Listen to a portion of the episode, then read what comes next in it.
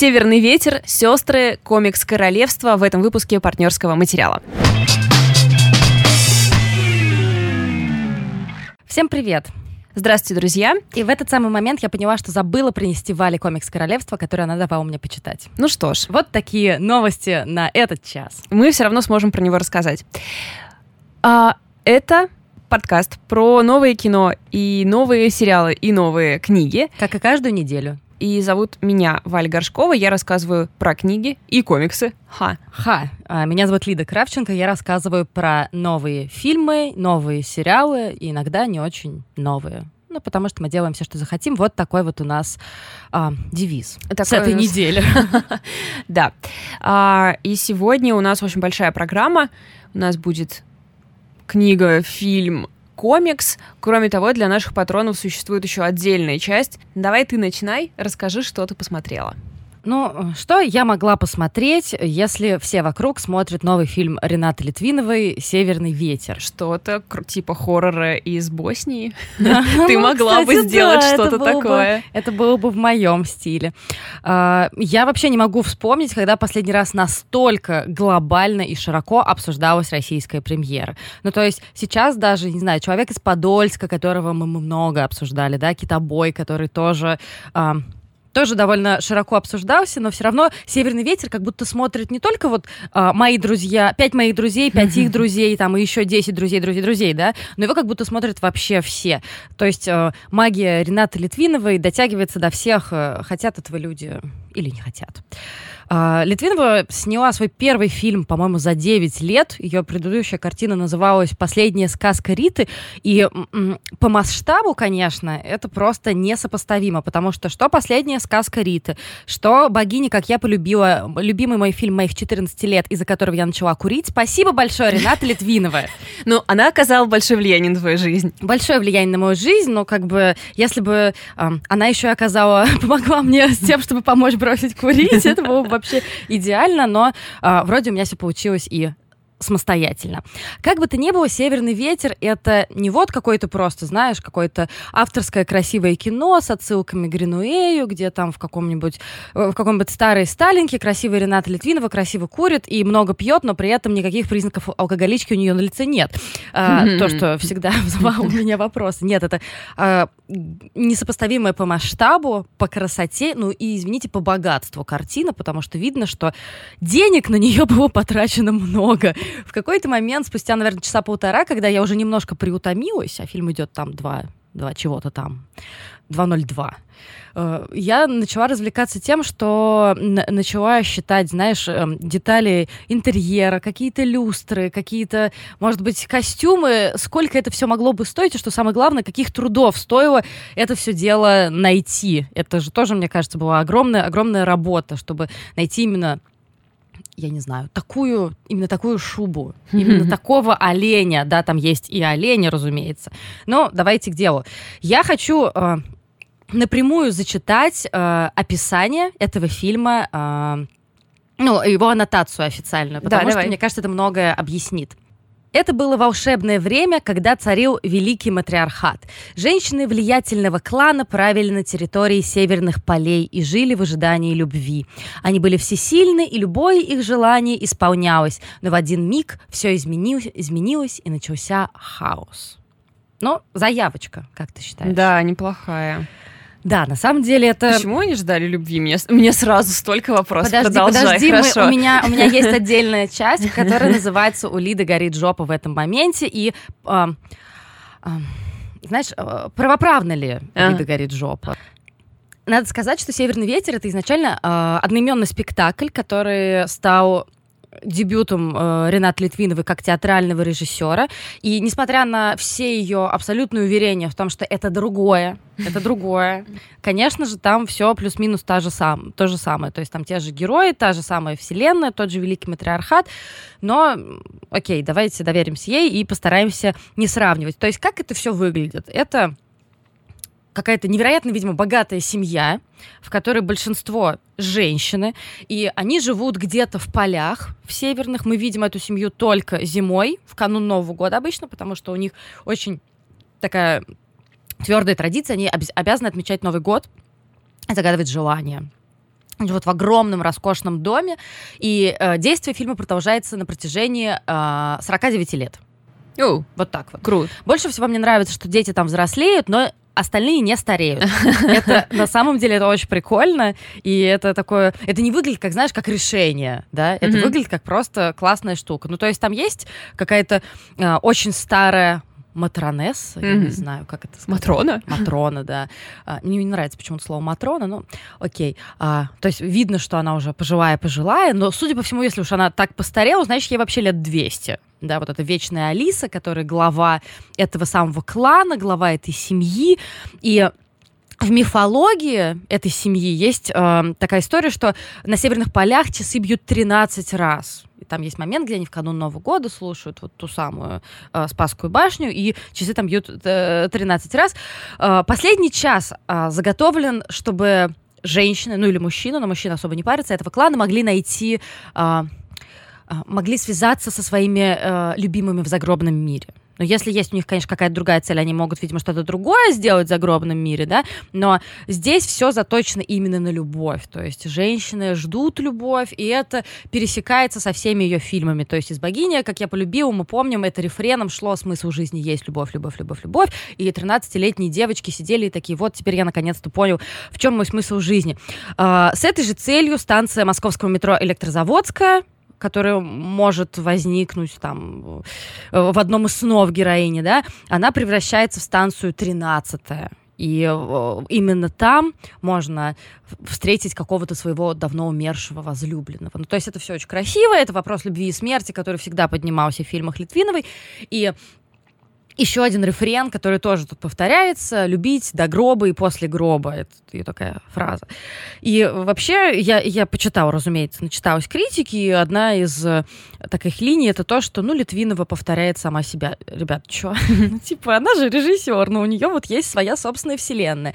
И вот мы понимаем, что во всех ее фильмах, и, наверное, во всех ее спектаклях, и во всех ее пьесах, которые э, тоже можно почитать. У меня был сборник ее пьес, там многие из которых там не были поставлены, да, э, одни и те же героини плюс-минус, и уж точно одна и та же вселенная. То есть мы понимаем, что это может происходить с разными людьми, но вселенная с ее законами, э, она одна и та же. То есть, знаешь, вплоть до имен. Когда э, главная героиня, которая, собственно, играет Рената Литвинова, она и рассказчица, она представляется, она говорит, что Маргарита, я могла просто биться об заклад, что я за пять секунд до того знала, что я буду звать Маргарита, потому что одна из ее любимых героинь — это Маргарита Готье, которая много где тоже появлялась в многих пьесах. А, и имена, да, например, ее любимая и мое любимое имя Фаина, Мгм. она его тут даже, знаешь, конвертирует в имя Фанни, то есть там Мгм. две сестры. Фани, которая играет дочь Ренат Литвиновой, Ульяна Добровская, и ее сестра Фаина, которая играет Софья Эрнст. И то есть настолько куль- ку- культивируется это имя, но там еще культивируется такой образ двойничества. А, ну или какие-то еще моменты, то есть, знаешь, саундтрек Земфира, Земфира как а, такой боевой товарищ присутствует с Ренатой Литвиновой последние 15 лет, наверное, но про саундтрек Земфиры тоже, наверное, немножко отдельно надо потом поговорить. То есть сюжет вертится вокруг того, что э, сын Маргариты, главной героини по имени Бенедикт, хочет жениться как раз на Фани, прекрасной стюардессе. Стюардесса — это тоже еще одна вечная линия Ренат Литвиновой, как мы помним по фильму «Небо, самолет, э, девушка». Фани умирает, ну, разумеется, что случается в мире Ренат Литвиновой с стюардессами, и чтобы рассказать об этом, об этом трагическом событии, к Бенедикту приходит ее сестра Фаина, которая невольно занимает место невесты Бенедикта. И на протяжении очень долгих лет, там, не знаю, вот этих всех 49 лет, которые вот э, мы видим, она пытается заслужить любовь Бенедикта, но он ее ненавидит, просто ненавидит, но при этом они не могут как-то расстаться, это все довольно мучительно, а Софья Эрнст мне очень понравилась, я ее до того нигде и не видела. Ну, Софья Эрнст, она не просто Эрнст. Она, жена дочь, Константина жена. Эрнста. Мгм. И, конечно, самое первое, что всегда все говорят про этот фильм, и что, мне кажется, уже немножко даже Литвиновой поднадоело, то, что это, ну, конечно, это очень красиво. То есть с самого начала, когда начинается там с первых кадров, они тебя просто ослепляют. То есть мы видим снято с воздуха Литвинова в какой-то роскошной то ли шубе, то ли пальто, куда-то бежит, за ней бегут ее вот эти соратники, и сразу чувствуется, что вот они как-то что-то какое-то шпионское действие совершили, вот они бегут через мост, и там старые вертолеты. И надо сказать, что все это очень похоже на какой-то ну, я даже не знаю, не стимпанк, но похоже, вот что-то вот такое, это что-то как будто дореволюционное, и мне немножко, правда, потом не хватило продолжения этой линии, да, вот mm-hmm, с тем, чтобы mm-hmm, с каким-то экшеном, mm-hmm. потому что потом мы вернулись в этот дом, который э, э потом ветшает, и, и героиня Марга... Э, Ренат Литвин Маргарита продолжает ждать своей любви, она все время ждет звонок от своего какого-то возлюбленного, но не может его дождаться. И как-то вот уходит от... Э, экшен. А мне хотелось, я подумала, что если бы Ренат Литвинова сняла боевик, это было бы просто да, вообще, супер. конечно. Но, понимаешь, по первым кадрам «Северного ветра» мы понимаем, что она абсолютно может это сделать. Абсолютно. Что все вот эти вот самолеты, люди с автоматами, какие-то стражники. Короче, это все, это все в ее власти. Угу. Угу. Отдельно, конечно, э, нужно рассказать о работе художников, которые воссоздали э, весь этот потрясающий мир, воссоздали этот, в первую очередь, это потрясающее поместье, ну, которое выглядит одновременно в стиле Литвиновой и при этом абсолютно какой-то другой, другой величиной. Ну, то есть все это, конечно, сложно описывать, это все, на все на это нужно посмотреть. И те костюмы, которые там присутствуют, они совершенно потрясающе привлекали, по словам Литвиновой, огромное количество э, художников по костюмам, а для самой героини Ренаты Литвиновой э, оригинальные костюмы шил э, Демна Гвасалия. Но тут тоже был маленький такой скандальчик, внутри моей телеграм-ленты. А, в телеграм-канале «Кинокостюм для чайников» а, авторка заметила, что вот одно из платьев mm-hmm. Рената, это на самом деле оригинальное платье Баленсиаги, и переосмысление Гвасалии выглядит, конечно, немножко немножко вот, вот так вот это выглядит. Показываю Вале, это выглядит один в один. Да, реально в один в один. Ну, да. Ну, так, типа, нельзя делать, да, потому что это реальное. Ну вот э, вроде бы Анна Баштовая пишет, что это нелепо и нечестно, а я склонна ей верить. Ну, наверное, наверное, значит... Не, ну я понимаю, почему, да, наверное. Угу. Ну, да, anyway. Почему же я не могу вот так вот, знаешь, броситься грудью на амбразуру за против всех критиков и сказать, это потрясающее кино, давайте вот перестанем как-то перестанем искать какие-то претензии. Главные претензии, на самом деле, к фильму очень нежно относится вся критика, но говорят, что вот, ну, красота немножко все вот затмевает, немножко затмевает сюжет. Uh-huh. И, казалось бы, это может быть и... Это может быть и окей. Но мне все равно кажется, что весь подход в современном мире Ренаты Литвиновой, он немножко устаревший. Uh-huh. Давай я объясню, почему. Да, давай. В первую очередь, Ренат Литвинова для меня человек, который э, показывает, что можно из себя сделать идеальную женщину и нести этот образ в публичное пространство, и это все можно сделать и можно стараться. Мне кажется, что такой подход в современном мире, он немножко вызывает невроз. Точное слово, да. Как ты считаешь? Сейчас как бы хочется, наоборот, больше реальных героинь, что ли. Даже не героинь. Кино окей, в кино может быть любая магия, и мы всю эту магию видим, с удовольствием смотрим и все прочее. Но когда мы же смотрим на Маргариту, мы понимаем, что ну, это плюс-минус Литвинова и есть, потому что плюс-минус она так и... Э, в так же хороша, так же легка, так же остроумна и идеальна и в своих интервью. И то, как она постулирует, как нужно выглядеть, что нужно вот это вот, надо дико мало есть, да, нужно все время вот быть очень красивой, очень изящной и все прочее. Но у меня лично это вызывает супер невроз. Мне нравится вот все вот эти, при всей этой искусственности, мне нравится смотреть на актрис без макияжа. Мне нравится, что никто не стесняется показывать свой целлюлит и свои несовершенства. И это, наверное, то, что нам сейчас немножко нужно после эпохи героинового шика, когда mm-hmm. все там, не знаю, со страшной силой хотели весить 40 килограмм. И я понимаю, насколько это может быть несостоятельная претензия, да, но вот именно внутри меня мне кажется, что а, немножко я, наверное, в другую сторону пошла. Ну, это, наверное, твои личные расхождения с ней самой, потому что я абсолютно с тобой согласна, и мне на нее смотреть уже, ну, довольно-таки неинтересно давно, но с другой стороны, э, так как она никак не отделима от себя самой, получается, что когда мы критикуем ее героинь, мы критикуем как бы ее саму за ее личный выбор, но мне кажется, что мы не можем так больше тоже делать. Давай я объясню. Я не критикую ее героинь. Я скорее э, даже не критикую, а сетую на то, что ее публичный образ э, не сходится со мной сейчас. То есть я не то, что прям мне как-то меня триггерит, или mm-hmm. мне сложно, mm-hmm. или еще что-то такое. Мне кажется, это немножко не своевременная история или знаешь, там вот абсолютно такой образ, что идеальный, идеальный во всех отношениях женщины. Надо же заметить, что в этом фильме, это почему-то упускается, как и во многих работах Литвиновой, абсолютно великолепный юмор. Он же очень смешной. То есть сама Литвинова, она же очень смешная и веселая женщина, я ну уверена. Да. То есть она, ее остроумие потрясающе. Но при этом оставит себе такой, знаешь, маленький изъян. Вот она пусть будет алкоголичкой потому что они все очень много пьют, и всем там потом хочется пить шампанское, и как вот там было на вечернем Урганте, если вот вам налили шампанского, то возьмите, перелили, там пенка, если переливается, да, возьмите эту пенку на кончики пальцев и вбейте за уши это к подаркам. Mm-hmm. Но это вот все очень, это все очень изящно и очень красиво. А, но понимаешь, а, я как-то живу в том мире, в котором, если ты будешь часто пить шампанское, ты, скорее всего, будешь плохо выглядеть. Или у тебя, скорее всего, будут какие-то проблемы, я не знаю, со сном. Или у тебя будут проблемы с коммуникациями, с реальностью. Ты не можешь просто много пить, да, и как бы без последствий. Еще раз, э, дорогие друзья, я прекрасно понимаю, что это супер личный какой-то чувственный спич, но, может быть, он связан у меня с разоблачением какого-то внутреннего культа Ренат Литвинова.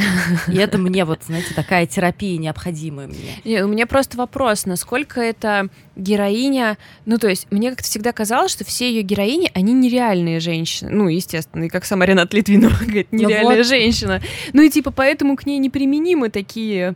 То есть это как смотреть на инопланетянина. Но... То есть она не пьянеет и не портится ее лицо от шампанского, потому что она просто не человек. Ну что значит неприменимо? Представь себе, что тебе там, я не знаю, сколько. Ну вот вот сегодняшняя какая-нибудь 18-летняя, правда, ладно, 18-летние сегодня умные, они как бы не будут так делать. Да, они еще более ок, чем кто-либо. Да, ну, не знаю, какая-нибудь девушка, которая ищет э, ролевую модель, она приходит, она смотрит вот на эту Ренату Литвинову и думает, я должна быть такой. Как это все происходит? Я должна быть такой. Она физически такой быть не может. А Литвинова это сразу же, знаешь, какая-то планка, которой ты не то, что никогда не достигнешь, ты ее никогда в жизни вообще никогда даже не приблизишься. И это может фрустрировать. Но, конечно, это проблема не Рената Литвиновой, а в том, чтобы просто нужно... Критическое мышление. Да, о том, что все могут быть совершенно разными. То есть вот это, знаешь, это такая долгая дорожка. Фух, все, я это сказала. Да, а критического анализа вы сегодня не дождетесь, как будто обычно он бывает. Но сегодня вот через призму моих каких-то личных ощущений. И еще одна такая тоже очень личная ремарка, а, которая касается э, музыкального сопровождения которая взяла на себя полностью Земфира, как я уже сказала, постоянная соратница э, Литвиновой на протяжении последних 15 лет сложное отношение к Земфире. Тоже э, такой, знаешь, гений, можно даже сказать, кумир, с учетом того, что я там прекрасно помню, что мне было 8 лет, когда мама принесла кассету первый альбом Земфиры, мы с сестрой лежали, болели ветрянкой. И у меня просто все вообще перекрутило в голове, когда я услышала, что такое может быть, что могут быть такие тексты. Э, сложное отношение к Земфире заключается в том, что несколько лет назад она сказала, что гречка некрасивая, а у монеточки ужасный голос или что-то там такое было. Да, причем после какой-то вообще вселенской паузы. То есть после типа шести лет ничего не говорения она вышла и решила, что пора сказать вот это. Да, я в тот момент Был я шок. поняла, что я не могу больше ее слушать. Ну, то есть, так, есть альбом, который называется «Вендетта», который один из самых лучших, если не самый лучший русскоязычный альбом за последние там 20 лет, да, и я его могу слушать всегда, это такое исключение, это уже все, уже пошло, песни пошли сами э, жить своей жизнью собственной. Но в остальном я не могу. Я не могу слушать человека, который считает, что может взять на себя ответственность и просто взять и сказать про кого-то, что он некрасивый. Это, это очень... Это э, у нас нет. в чате патронов очень точно э, девушка написала, что поскольку Земфира, личность Земфиры и тексты Земфиры очень сильно...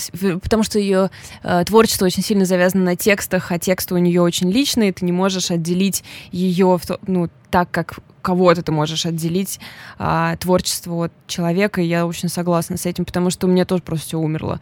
Типа, как так? Ты не можешь просто взять. И тем более мы знаем, что, блин, ну это реально повлияло на гречку. Да, я только хотела сказать. Мой психотерапевт, конечно, мне все время говорит, что мой, э, мой собственный опыт, в том числе эмоциональных переживаний, не обязательно релевантен для других людей, когда я ей говорю, что я переживаю все время за всех. Но я абсолютно уверена, что гречка испытала то, что испытали бы мы все. Когда твой кумир, человек, которым ты восхищаешься на 10 из 10, на всю страну говорит, что ты некрасивая, ты с пакетом на голове выйдешь выступать, как она, собственно, и сделала в нескольких моментах. Ну, конечно. Я ну... не представляю, что она пережила, и как бы с учетом того, что, господи, она симпатичная. И я помню момент на пикнике афиши, где стоял человек с плакатом «Гречка симпатичная». И это было супер мило. И как бы... Нет, такая жестокость и какая-то неумность этого высказывания очень сильно все обрубила. Конечно, да. И у меня ощущение, что не то, что они не своевременные, да, у меня ощущение, что это моя проблема, что я слишком эмоционально подхожу к художественному высказыванию. Ну, а, а что я сделаю? Я как бы живой человек, и я не Антон Долин, который может отрубить себе все эмоции и просто вот разобрать потом все по полкам. У меня метод интуитивного просмотра, и я все проношу через себя. Но я не могу э, спокойно слушать музыку Земфиры. Конечно, она написала потом вот этот трек «Я злой человек», который говорит, ну, ребят, я злой человек, что делать? Вот что я с этим сделаю? Но ну, это подход такой, знаешь, вот у меня... Э, Инфантильный. Э, у меня в юности была подружка, там, не знаю, в 14-15 лет, которая очень любила делать всякую фигню, а потом говорить, ну я мудак, ну что я сделаю, ну я вот такая. И вот абсолютно такая же у меня ассоциация. Это какая-то супер странная вещь, я не хочу брать на себя никакой ответственности, да, да, я буду плохо себя вести, потому что мне э, пофиг, в принципе, плюс-минус на все. Окей, ладно, давай немножко, я прям закончу про фильм, чтобы вернуться все-таки к фильму. А, это посвящение, Рена... Э, посвящение Кире Муратовой, которая была ее наставником, учителем на протяжении всей жизни. И в конце там она, вот эта вот маленькая короткая строчка о том, что посвящается Кире Муратовой. Конечно, чувствуется ее какое-то влияние, но это, знаешь, когда ты смотришь на какое-то художественное высказывание и понимаешь, что художник вдохновлялся там тем, тем, тем, но это не это только ли сформира... помогло ему сформировать нечто собственное, какой-то собственный стиль, какой-то Гринуэй, который тоже абсолютно угадывается в «Северном ветре», но при этом ты думаешь, ну классно, я тоже люблю Гринуэя, и Ренат Литвинова любит Гринуэя, и как-то вот приятно мы на одной волне. Это, конечно, э, такой магический реализм в кино, который наиболее, наверное, полно сейчас показан, в том числе из-за наверное, финансирование, да, которое есть, и которое у Литвиновой получилось как-то вот сообразить это все.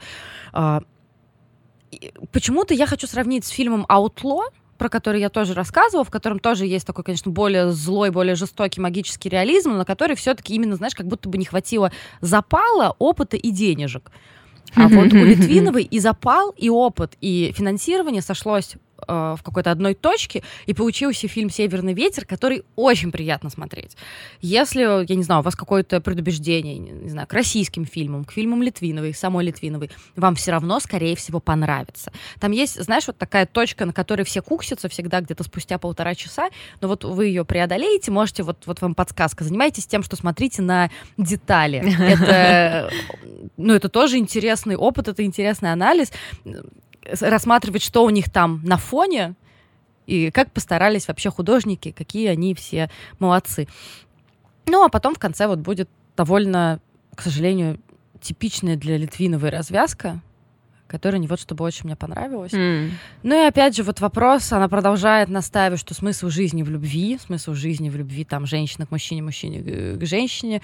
И Хотелось бы уже какие-то новые смыслы от Ренаты Литвиновой получить, но, с другой стороны, кто я, чтобы говорить ей, что она должна уже генерить новые смыслы? Я всего лишь потребитель контента. Может быть, она не до всех еще донесла, и поэтому продолжает свой поход. Нет, на самом деле, я думаю, что хорошо, наверное, что она несет сквозь года эту мысль, потому что она в этом уверена. Я-то просто сейчас в периоде, когда я уверена, что любви нет, и это все ложь и обман. Но если она продолжает спустя десятилетия нам говорить о том, что нет, любовь, смысл жизни в этом. Ну, может быть, она меня когда-то обратно в этом убедит. Это было бы неплохо. Очень долго, эмоционально и путанно я говорила про фильм, который только что вышел, «Северный ветер», Рената Литвинова. Рекомендую сходить в кино, если вы не опасайтесь э, скопления, публичного скопления людей. Сходите, посмотрите на большом экране, это очень красиво. Сейчас будем рассказывать, и я говорю во множественном числе, про комикс «Королевство» Джона Макнота. Надо отметить, что издательство «Бум книга», которое выпустило этот комикс, э, я не знаю почему, но, видимо, они поняли, что мое бесконечное лазание по их сайту отследили меня по IP и сказали, Валь, мы пришлем тебе несколько комиксов. И, несколько. И прислали нам гору комиксов. Мы про них будем рассказывать на протяжении нескольких выпусков, но сегодня про королевство, которое и я, и Лида мы очень ждали. Это очень... Э, если вы видели какие-то анонсы, вы не могли не заметить, что это невероятно красивое и издание какой-то просто нереальный рисунок в очень успокаивающих, каких-то убаюкивающих тонах. А там же, э, как, как это называется, там ограниченная палитра? Да, да, да, да, да. То есть не полноцветный Ах, друзья, да. А, мы не мастера а, оценки комиксов с точки зрения технологий, потому что для меня любое визуальное искусство выглядит как магия. То есть я не очень понимаю, как это все можно произвести. То есть ты знаешь, как вот этот, э, э, как это видео, как работает самолет, да? Да он работает на магии. Вот то же самое у тебя там, видимо, с искусством у меня там из кино, что они просто что-то делают. Да. Но, может быть, наш, э, наша сила в том, что мы немножко недалеки, и поэтому наш каждый раз все удивляет. Да, и, и поэтому мы с восторгом а всегда мы идеальный, ко всему. идеальный в этом случае потребитель да, контента. Конечно. Нас можно удивить просто типа палец покажи, и мы такие, ну ни хрена себе. Это знаешь, это я вчера э, при, но это не принижает качество королевства, да. Угу. Ни, ни в коем случае, на да. самом деле, ни в коем случае. Я чуть-чуть прям в сторону. Э, я уже говорила своим патронам на Патреоне о том, что у меня сейчас такой челлендж. Я планирую за этот год смотреть, отсматривать какие-то классические фильмы, которые прошли мимо, мимо меня.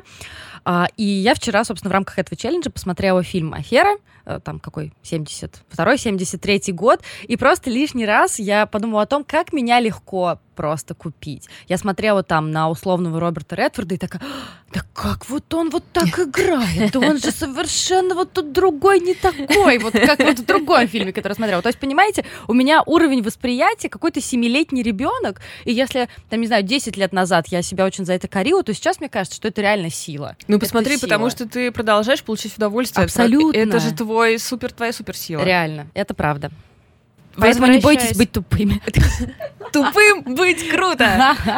А, я просто начала думать, как мы... Нет, нет, как... мы это вырежем и сделаем нашим джинглом. Да, я тут думаю, как же эта фраза отлично подходит к нашей жизни. Один из самых красивых, самых малословных, но при этом э, бьющих прямо в самое сердечко комиксов, что я э, читала. Его переводил художник Виктор Меламед для э, бум-книги. И,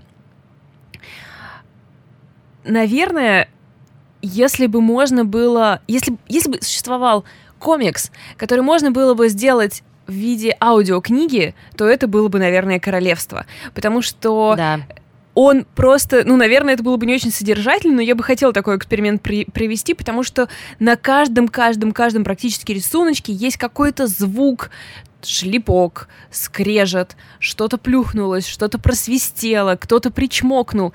И вот, во-первых, это все создает такую какофонию очень богатую на странице, но также это тормозит тебя, э, потому что я думаю, что у многих, кто, как и я, например, больше привык к сторителлингу текстовому, а, комиксы пролистывает в первый раз, когда читает, чтобы понять сюжет. Абсолютно, слушай, абсолютно меня то же самое было, меня буквально там на какой-то на третьей, на четвертой странице меня это затормозило. Ну, то есть сначала меня затормозило, потому что я начала рассматривать детали, то есть в какой конкретно машине сидит вот этот ребенок, который мы видим на другой странице, а на первой странице нам показан общий план вот этой пробки, да. Mm-hmm. Потом начала листать, листать, потом такая, что там вшух? Цикады да. там. Да, да, да. Как я начала это показывать, как шоу, э, э, шоу Джима Феона, где э, он заставляет Карди Би изображать разные звуки. Вот тут то же самое. Я как-то поскакала вперед, да, но, в общем, суть в том, что а, эм, вот этот вот способ его повествования, он помогает таким людям, как мы с Лидой, притормозить и воспринять комикс так, как мы должны его воспринимать. Так, как, как он хочет, чтобы мы его воспринимали. Как дополняющие, да, друг друга разные медиумы, ви, э, визуальный и текстовый. Что касается сюжета, это история э, семьи из трех человек, мамы и двух ее детей, мальчика подросткового возраста и девочки, которая скоро войдет в подростковый возраст, и они едут на каникулы в загородный э, я не знаю, я бы назвала это детский лагерь, санаторий, не знаю как. Ну, ну короче, такой все, кемп какой-то хороший. Понимаю, это не детский, это в целом просто загородный Ну, да, да, да, поселочек такой. Как... Турбаза, вот какое слово я пыталась Точняк. вспомнить. Турбаза. Спасибо, русский язык. Спасибо, мозг. Всем спасибо. Да, в общем, едут они на турбазу, а, и мама их проводила на этой турбазе в детстве очень много времени, и у нее связано с этим воспоминания. А, и когда они приезжают туда, становится, в общем, понятно, что ну, ей там было явно в детстве весело, но на самом деле делать там совершенно нечего, да и место пришло в некоторое запустение. Поэтому, в общем, все слоняются, занимаются ничем, скучают очень сильно, и э, вот эта скука, которая проходит через весь э, сюжет, она в какой-то момент достигает, ну, для меня достигла какой-то тревожной точки. Я начала очень сильно э, волноваться, что такая скука может, ну, как бы побудить их что-то сделать плохое. У тебя не было такого? Вообще, не, вообще другие Серьезно ощущения. не было? Абсолютно Так, сейчас другое, мы это обсудим. Да. Возможно, это просто э, игра моего воображения. Так ну, в общем, да, отлично. Ну, возможно, возможно, да. В какой-то момент, когда особенно они нашли там типа, мальчишки ходили по полю, нашли мертвое животное, и я просто начала ужасно волноваться, что сейчас произойдет что-то плохое. Ну, ну нет, друзья, эта история просто про то, что они съездили и поскучали, и вернулись обратно. Ну, да, и это просто такая история, которая разорвала мне сердце на 10 из 10. И так и было. Как, это, как он это сделал, да? Но то есть вся эта ностальгия, все это разрушение какое-то незаметное, которое вокруг происходит, вот это несовпадение ожиданий и реальности, твоей фантазии и реальности. Но оно не то чтобы в лоб, это просто вот реально на уровне каких-то ощущений. Все в этой семье как-то разразнены, они какие-то не близкие. Хотя вроде бы ничего ужасного, ну, вообще ничего такого. Просто, просто есть какое-то ощущение отдаленности друг от друга, запустение вокруг, а, ностальгии и печали. Я сначала тоже, у меня тоже было такое ощущение, что как же так, все плохо, там ни, ни, никакого просвета нет. Но потом я начала думать про каждого из них, и это же... Господи, он же вообще небольшой. Я его прочитала, я не знаю... 20 минут? За полчаса, с учетом того, что я внимательно смотрела, рассматривала детали, останавливалась на каждом вот этом жух-жух-жух. Ну, короче, если вы откроете, вы поймете, что мы имеем в виду. И эм, я поняла, что на самом деле э, там как будто бы накаляется, да, вот эта какая-то внутренняя трагедия каждого из героев, как будто мы всматриваемся в эту темноту, да, потом темнота начинает всматриваться в нас, всем хана, но потом он как будто говорит, да ничего, ничего, да нормально все, да у всех так. Ну потому что, смотри, э, трагедия матери, да, трагедия в том, что она э, отдалилась от своего некогда любимого брата, что они сейчас очень мало общаются, она тоскует по этому, она тоскует по ушедшему детству, она очевидно считает, что она мало чего сделала, она очевидно считает, что она отдалилась от своей э, семьи. Да, да, да. И в целом мне показалось, что линия матери это одни сплошные переживания о том, что возраст ушел, все mm-hmm. ушло, ведь, наверное, мы начинаем больше обращаться к детству, когда мы чувствуем, что мы стареем, без что время не повернуть вспять никак. А, но это ничего, ничего, с этим можно жить, говорит нам э, автор в конце. Подросток, да, а, ну почему он так отдалился от матери? Ну потому что у него сейчас такой возраст. Но это пройдет. Это да. пройдет совершенно точно с учетом того, что э, мать, очевидно, делает все правильно, как нужно. Да, она его, она его вообще угу. минимально как-то тыркает. Да, да, да. да. Я вот тоже обратила внимание. Там были такие моменты, когда ты думаешь, что на следующей картинке она ему там да, будет какой-то вляпает там, да. что скажет, ну-ка соберись. А, например, а... дочка спрашивает, почему вот он с нами не пошел? Ну, потому что у него такой возраст. Ну, ему надо побыть один. Она ему, да, она берет его с собой в эту поездку, которая, очевидно, его тяготит, но при этом она позволяет ему там ходить по каким-то холмам одному, там с кем-то да, знакомиться. Дает ему свободу. Делать, да. Его, вот просто подумай, его грусть, она же тоже совершенно естественная. Он грустит, потому что он э, тут должен с матерью, со своей сестрой, с которыми ему не интересно, а он хочет быть вот в той компании, которая за окном сидит у костра, пьет пиво. Или с ребятами из Инстаграма. Да, с ребятами из Инстаграма, да. И там девчонки какие-то, которые не обращают на него ни малейшего внимания. Но давайте, прежде чем в это погружаться, нужно просто как-то себя вытянуть за волосы из болота и сказать, ну это же окей. Ему уже типа сколько? 14 mm-hmm. лет. Ну, 14 да. лет, несмотря на то, что кажется, что всем твоим сверстникам вокруг весело, а ты тут такой сидишь одинокий, господи, в 14 лет всем одинок. Но это как бы просто факт. Факт из фактов. А девочка, которая вот а у нее такой сладкий для матери возраст, когда она еще не подросток, да. когда она еще может везде ходить с ней за руку, ну какие-то проявлять, может быть, моменты недовольства, но буквально незаметно. Тоже мать тоскует из-за того, что скоро и она отдалится. Но счастье в том, что потом все будет хорошо, и потом у нее будут прекрасные отношения с э, своими детьми. И ты знаешь, что я еще поняла, что на самом деле мы видим с максимально выкрученной до предела оптикой это все.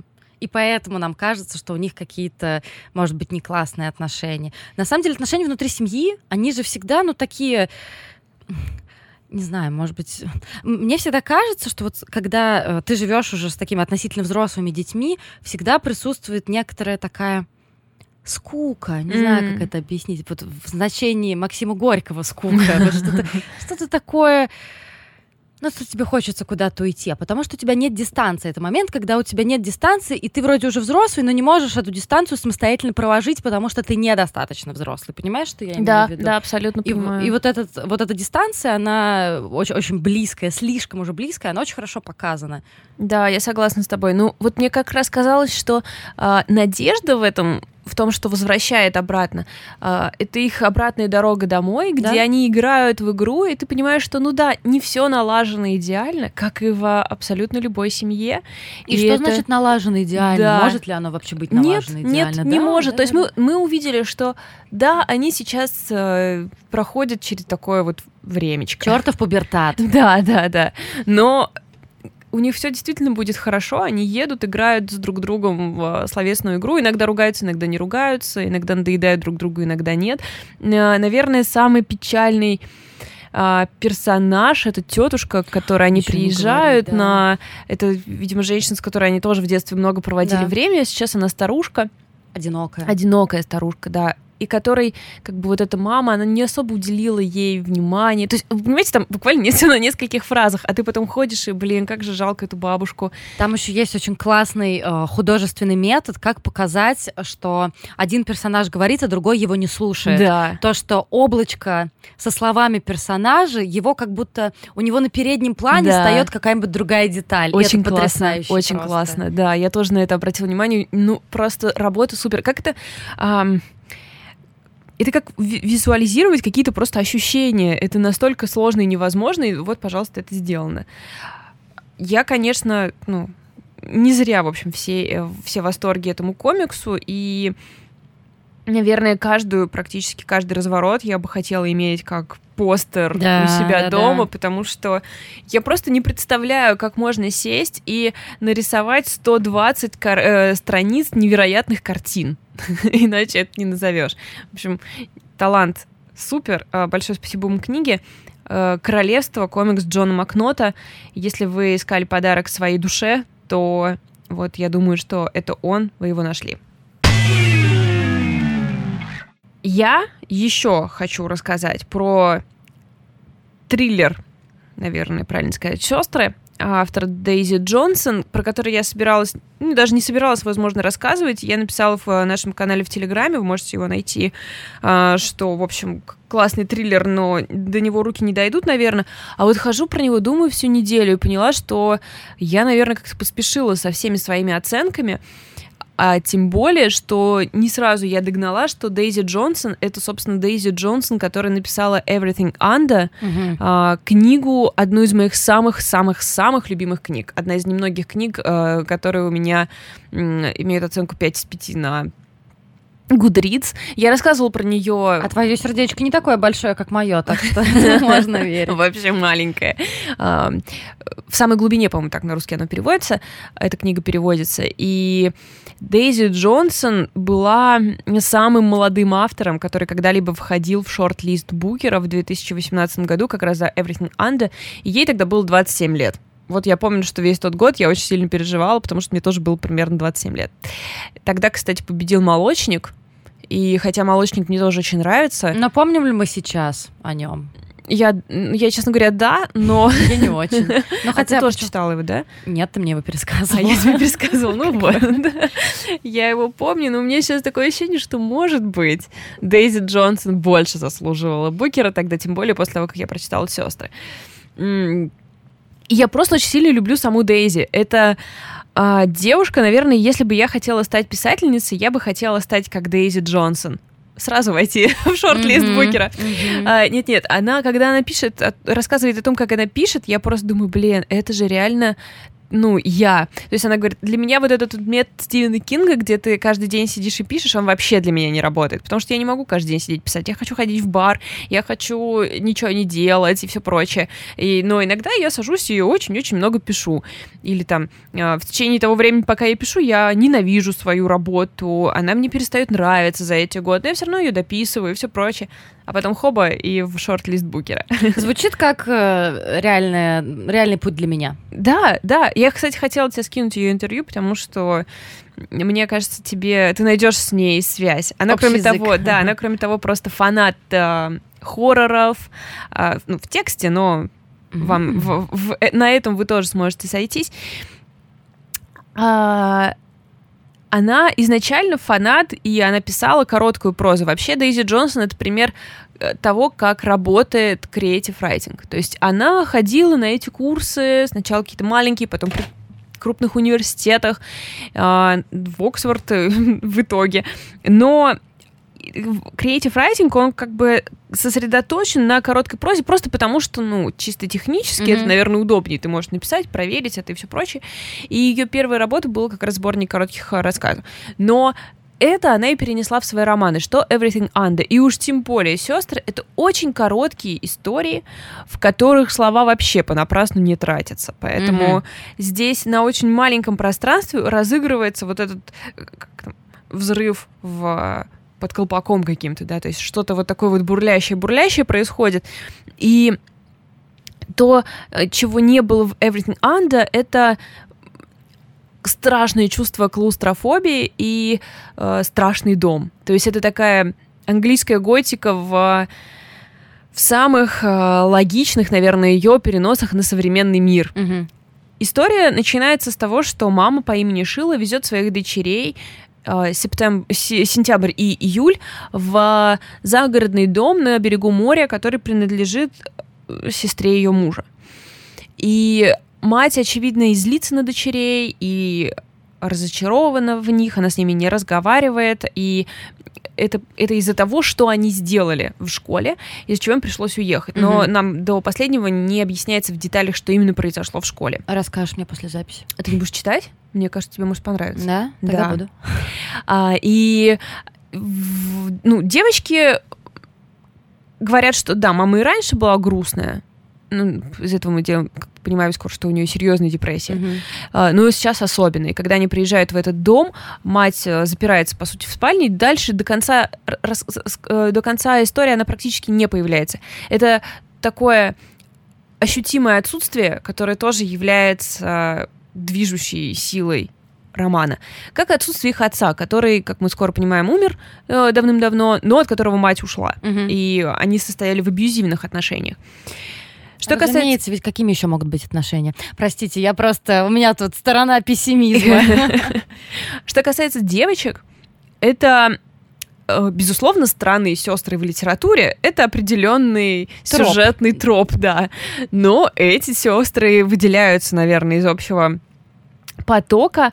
Э, они названы по местам, в которые они родились разница между ними меньше года, сентябрь и июль. То есть через месяц после рождения сентябрь ее мать вновь была беременна.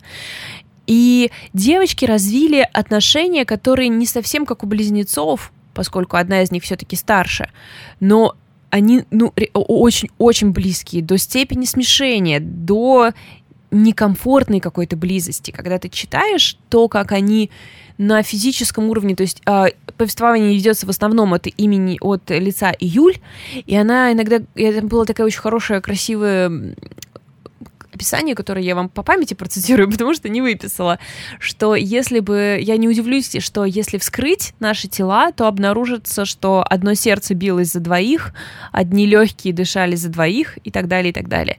Э, ей кажется, что иногда она может слышать мысли сентябрь. Иногда она, ну, почти всегда она говорит, мы подумали, мы сказали, ты не понимаешь, кто из них.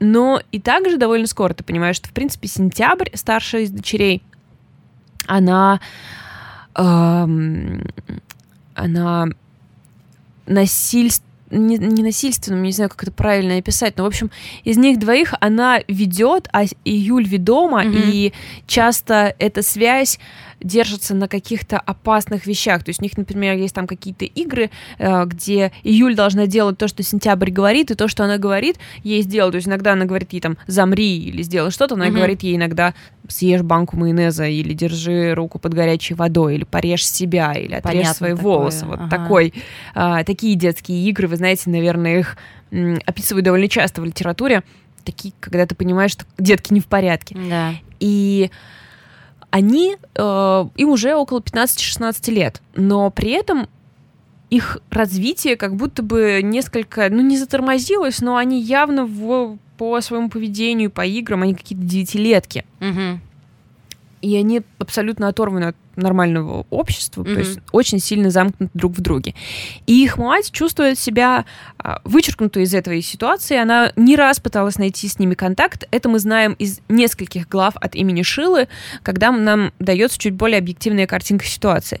И Шила говорит, что, например, бывали такие времена, когда все было гораздо лучше, когда девочки немного рассинхронизировались. Например, когда сентябрь уже начала говорить, а июль нет, когда там как-то они были раз, разделены физически. Она там говорила, что пыталась как-то, может быть, отправить на терапию или э, отправить их в разные школы, но в итоге она не смогла э, разбить эту связь. И в итоге Шила становится автором детских иллюстрированных книг, главными героями в которых являются ее дочери, которые попадают в разные приключения. То есть это такие серии популярных детских книжек про двух девочек. Угу. И... Как Супер Эми, Amazing Эми в Girl.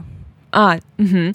и вот здесь она находит как раз, видимо, с ними связь. То есть с а, вот этими нарисованными девочками. Конечно, очень красивый и печальный, наверное, образ этой матери. Ну и сам дом, в который они приезжают, который пугает... Ну, то есть дом в плохом состоянии, но он описан так, что ты не можешь понять, чем он пугает тебя, что в нем такое сдвинулось как будто бы, как будто бы реальность не совсем реальная и что-то не так. И, ну, ты никогда не можешь сказать, что он как будто бы как это, haunted house, uh-huh. но в нем ну, нет привидений никаких, но в нем что-то не так. Uh-huh. И все это на таких мельчайших абсолютно деталях построено, что ты совершенно не можешь уловить этот момент, когда становится страшно, капец. Но, как я и писала об этом, в... А, я не могу сказать, что страшного. Девчонки проводят время. Ну да, странненькие игры у них, там, прятки или что-то еще, а, какую-то странную готовят еду. Ты не понимаешь, то ли они ели, то ли они не ели, как они вообще следят за своей гигиеной. То есть все какое-то странное. А, и очень хочется, чтобы мама ну как сказать, нашла в себе силы спуститься. Взяла в руки уже. И немножко, все, да, да все это взять в руки, потому что кажется, что все летит в тартарары. Ага. И, безусловно, а, в романе есть твист, и, возможно, многие бы догадались раньше, чем я. А, раньше, чем мне об этом автор написал прямым текстом. И, возможно, как и мне в первый раз, покажется, что это довольно очевидное решение. Но спустя какое-то время я понимаю, что, в общем-то, это все-таки не, сюжет, не столько сюжетный роман. Это как раз вот о какой-то странной семейной связи, которая пугающе близкая, и о том, насколько родитель иногда совершенно не может ни ничего сделать, а, чтобы своих детей а, как-то подхватить, направить, потому что они абсолютно самостоятельная а, самостоятельные единицы. И, возможно, все, что можешь сделать, только навредить им. Как у тебя опять зарифмовалось, да? И королевство, и сестры, то, что и там, и там нам показывают. Какая вообще семья странная конструкция. Ну, то есть, да, мы с тобой живем в России, где у нас семья, семья, mm-hmm. семья, верность, любовь, да. и вот это все постулируется как самое главное. Ну, хотя мы знаем, конечно, как эм, поощряют семейные ценности. Но ладно, это не важно. Я просто к тому, что, может быть, кто-то привык э, видеть семью как какое-то, знаешь, абсолютно безусловное счастье. Убежище какое-то. Да, но даже мы почему-то мало э, мало широко говорим о том, что даже самая счастливая семья, ну, в которой реально все хорошо, что там всегда будет сложно. В люб- любая семья это просто сложно как путь. Абсолютно как с тобой согласна. На самом деле, ты практически цитируешь Дейзи Джонсон, когда Ого. она говорила об этой книге, да, а, о том, что это удивительно, как семья может стать таким а, полем боя или какой угодно расклад со своими сторонами, объединениями против кого-то. И а, и это при этом даже не отменяет того, что в ней есть любовь. И это даже может быть не какой-то травматичной болезненностью, именно вот, знаешь, за гранью уже. Это может быть даже не ситуация за гранью. Да, абсолютно так и есть. А, у, вообще у Джонсон есть некоторые фиксации на матерях, при том, что она всегда, всегда, всегда, всегда говорит, что у нее супер мама, и у нее отличные отношения с мамой. Не надо, что все мои фиксации на матерях взяты из поп-культуры, потому что там это такие женщины, которые как сказать, являются основой действий других людей. То есть он поступил так, потому что у него мама была такая, или она выросла такой, потому что ее мать была такая. Мне кажется, что, опять же, уже все, уже смело провожу параллели с ней. Мне кажется, если когда-нибудь я допишу свою книжку, если когда-нибудь она увидит мир, я буду также все время говорить, потому что у меня э, аж две матери, абсолютно, абсолютно сумасшедшие. И вот я просто, я именно к тому, что откуда это берется желание, с учетом того, что моя мама просто самая лучшая мама из всех супер возможных. Вот, поэтому могу ее понять, да. Могу, Дейзи, я как бы с тобой на одной волне. Да-да-да. И она говорит, что она хочет как раз вот изучать этих матерей, которые для всех почему-то просто фон, но тот факт, что вообще-то твои дети могут оказаться... Э, Гитлером. Э, ну, типа, да, то есть ты можешь их бояться, ты можешь их не понимать, тебе может быть некомфортно в их компании, и ты ничего, возможно, не сможешь с этим сделать. И что тебе остается? Впасть в глубокую депрессию. Вспоминаем великий фильм э, Лин Рэмси «We need to, to, to, We need to talk about Kevin». То есть... Э, по сути, э, я помню, как все обвиняли в том, что э, ну, героиню Тильду Суинтон, то, что вот она подбила своего ребенка буквально к шутингу. Ну, я думаю, что все помнят, в чем там суть, что мать как будто бы не любила своего ребенка, которого играет Эзра Миллер, и он пошел и всех застрелил. Но а, она там ничего такого не делала, как мы помним. То есть такого ничего не было, к чему можно было придраться. Но да, ей, очевидно, было неуютно в его компании. Она, очевидно, его не любила так, как ей ему хотелось бы. И вот что она должна делать? Что она должна с этим делать? И вот, знаешь, тоже, кстати, классный вопрос о том, что должна ли мать, безусловно, любить своего ребенка? А что если, ну, она его не может так полюбить? Вот что она должна с этим сделать? Ну, к сожалению, это, э, это реальная проблема очень многих матерей, которые, кроме прочего, еще сталкиваются с ну, которых, естественно, накрывает огромное чувство ну, вины, конечно. потому что это не то, э, чего ты ждал от своего материнства, потому что тебе как бы в рекламной брошюре обещали немножко другое. Да, да, да. Э, но, наверное, это все равно не возникает на пустом месте, потому что, ну, все равно это как как, как-либо заложено, то есть твоя, твоя необходимость заботиться о ком-то, э, вернее, не необходимость, э, когда появляется тот, о ком ты должен заботиться по природным просто условиям, любовь возникает из этой заботы, но Возможно, если что-то сломалось на пути, то есть если ребенок оказался вот действительно таким, например, как сентябрь, э, как сентябрь здесь, а, просто страшным, пугающим, а, ты, конечно, наверное, может быть, и любишь его, но это очень сложный, сложный процесс. Поэтому, да, возможно, закрыться в спальне и спрятаться там это а, выход в каком-то смысле. То есть мне, мне сложно здесь Шилу винить, хотя и хотелось бы, конечно, чтобы она вмешалась, чтобы она помогла. И мы понимаем, конечно, что и, и ребенок это такой такое создание, которое, скорее всего, попадет в проблемы, и нужно, чтобы этот ребенок мог попросить о помощи, и чтобы он решился на это. А, у Юль несколько раз и желание попросить помощи возникает, и но как-то из флешбеков мы понимаем, что ей предоставляли эту возможность не только роди... ну, не только мама. Учительница однажды спрашивала, типа, сентябрь заставляет тебя делать что-то, что тебе не нравится, скажи мне об этом. Но Юль все равно боится ей в этом признаться. И, и, конечно, доверительным человеком для нее, ну, кто-то должен, должен быть какой-то взрослый, к которому можно обратиться за помощью. Um, но также я тоже не могу никого винить из этих взрослых, потому что, блин, дети непонятные, и просто хочется надеяться, что там... Э... Телепатия разовьется сама собой, например. Да, да, или что просто им повезет, и они не попадут в супер огромные проблемы. Ну, в общем, я крайне рекомендую этот триллер, и пусть сюжет, может быть, окажется предсказуемым для кого-то, для меня нет, но может быть, покажется вам предсказуемым, но в нё, во всей этой истории очень богато дано много другого. Я еще хочу сказать про язык, потому что Дэйди Джонсон славится тем, что пишет очень необычно, и многие ее герои говорят как-то не так.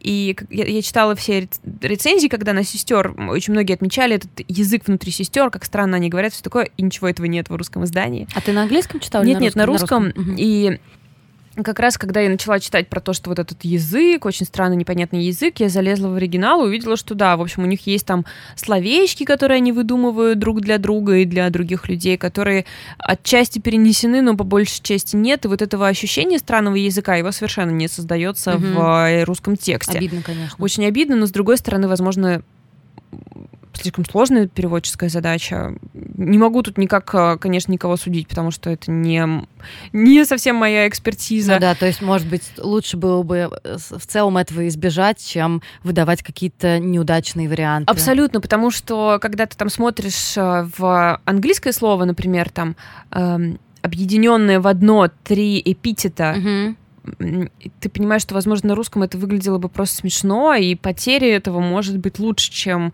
создание каких-то э, несоответствующих правде слов. В общем, тут вообще, наверное, сложно э, разобраться, так что если вы легко читаете в оригинале, может быть, стоит пойти этим путем. Но как бы я прочитала на, в переводе и не почувствовала себя обворованный. Ну да, мне кажется, что когда, когда я потихоньку начала читать, слушать книжки в оригинале, я стала гораздо как-то лояльнее к переводчикам, потому что, ну, существует все равно расхожее мнение о том, что перевод должен быть прям вот да, тютелька в тютельку. Тютелька в тютельку. Ну, точно так же, знаешь, как с переводом в фильмах, с дубляжом в фильмах. Но это как бы не получится, вам ведь все равно при, приносят в каком-то виде суррогат. Ты тут mm, ничего с этим да, не сделаешь. Конечно. Не нравится, смотри э, в оригинале, как это все дело было задумано. Но не обвиняю переводчиков, кроме перевода дурной крови. Простите, у меня, у меня травма. Травма, Нет, как там, ёпта. Да. Ужасно, ужасно. Нет, конечно, есть вещи, которые мы все равно не можем Простите, не заметить, да, это все. Валь, мы разошлись просто. Очень сильно, Кошмар. уже час болтаем, поэтому мы сейчас заканчиваем. Для всех наш а, подкаст завершается. А, мы хотим вам сказать еще, что обсудить его можно и нужно в Инстаграме. Особенно я очень хочу, чтобы кто-то, кто прочитает «Сестер», обсудил со мной финал, что как вы считаете, случилось. И ну, и я думаю, что к Лидиному спичу тоже у вас могут быть э, комментарии. Да, пожалуйста, очень хочу, чтобы вы со мной либо соглашались, либо спорили. Спорили это... Не бойтесь приходить и дискутировать э, к нам в ветке. Это, наоборот, всегда все...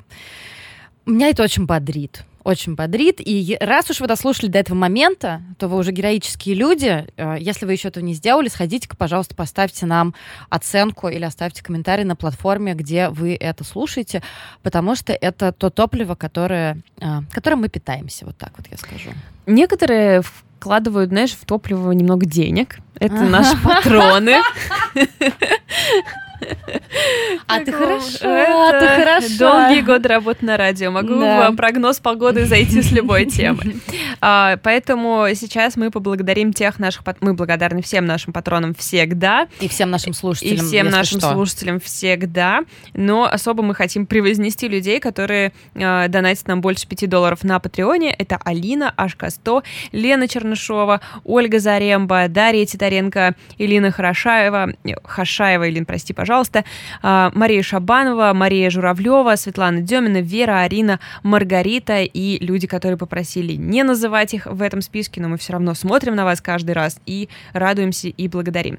Что ж, на этом прощаемся. А, до следующей недели. Всем спасибо, ребят. Пока.